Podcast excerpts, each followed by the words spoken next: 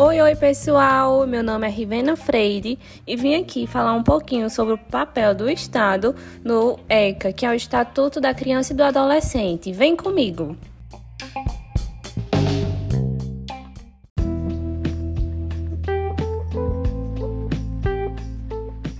Então, todos nós sabemos que o governo ele dispõe de diversos programas que visam amparar de forma eficaz a saúde da mulher, não é mesmo?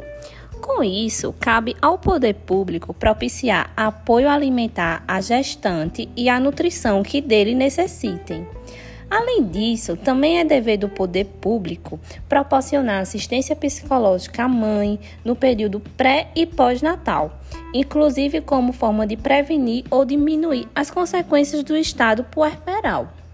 Entre diversos programas, é bom destacar o da Rede Cegonha, que durante diversas aulas do I Z E C foi destacado sobre esse programa.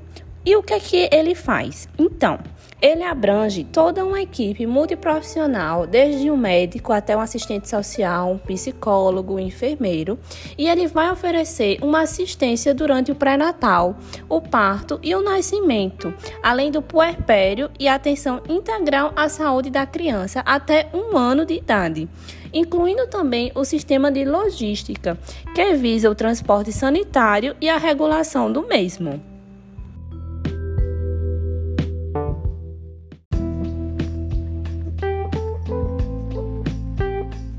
Muitas pessoas também não têm o conhecimento que o poder público ele pode fornecer gratuitamente aqueles que necessitarem de medicamentos, órteses, próteses e outras tecnologias assistivas relativas ao tratamento, habilitação ou reabilitação para crianças e adolescentes, de acordo com as linhas de cuidado voltadas às suas necessidades específicas.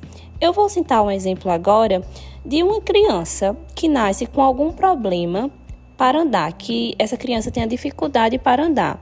Ela pode receber gratuitamente um tratamento adequado para esse problema através do poder público.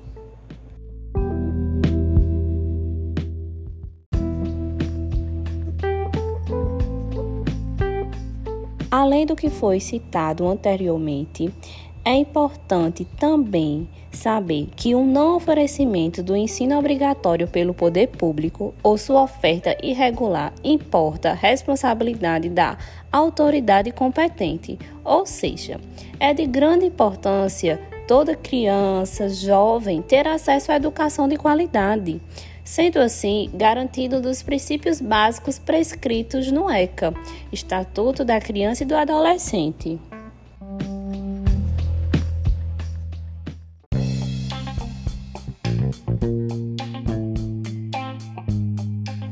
E aí galera, espero que vocês tenham gostado do que foi falado sobre o papel do Estado no E C A.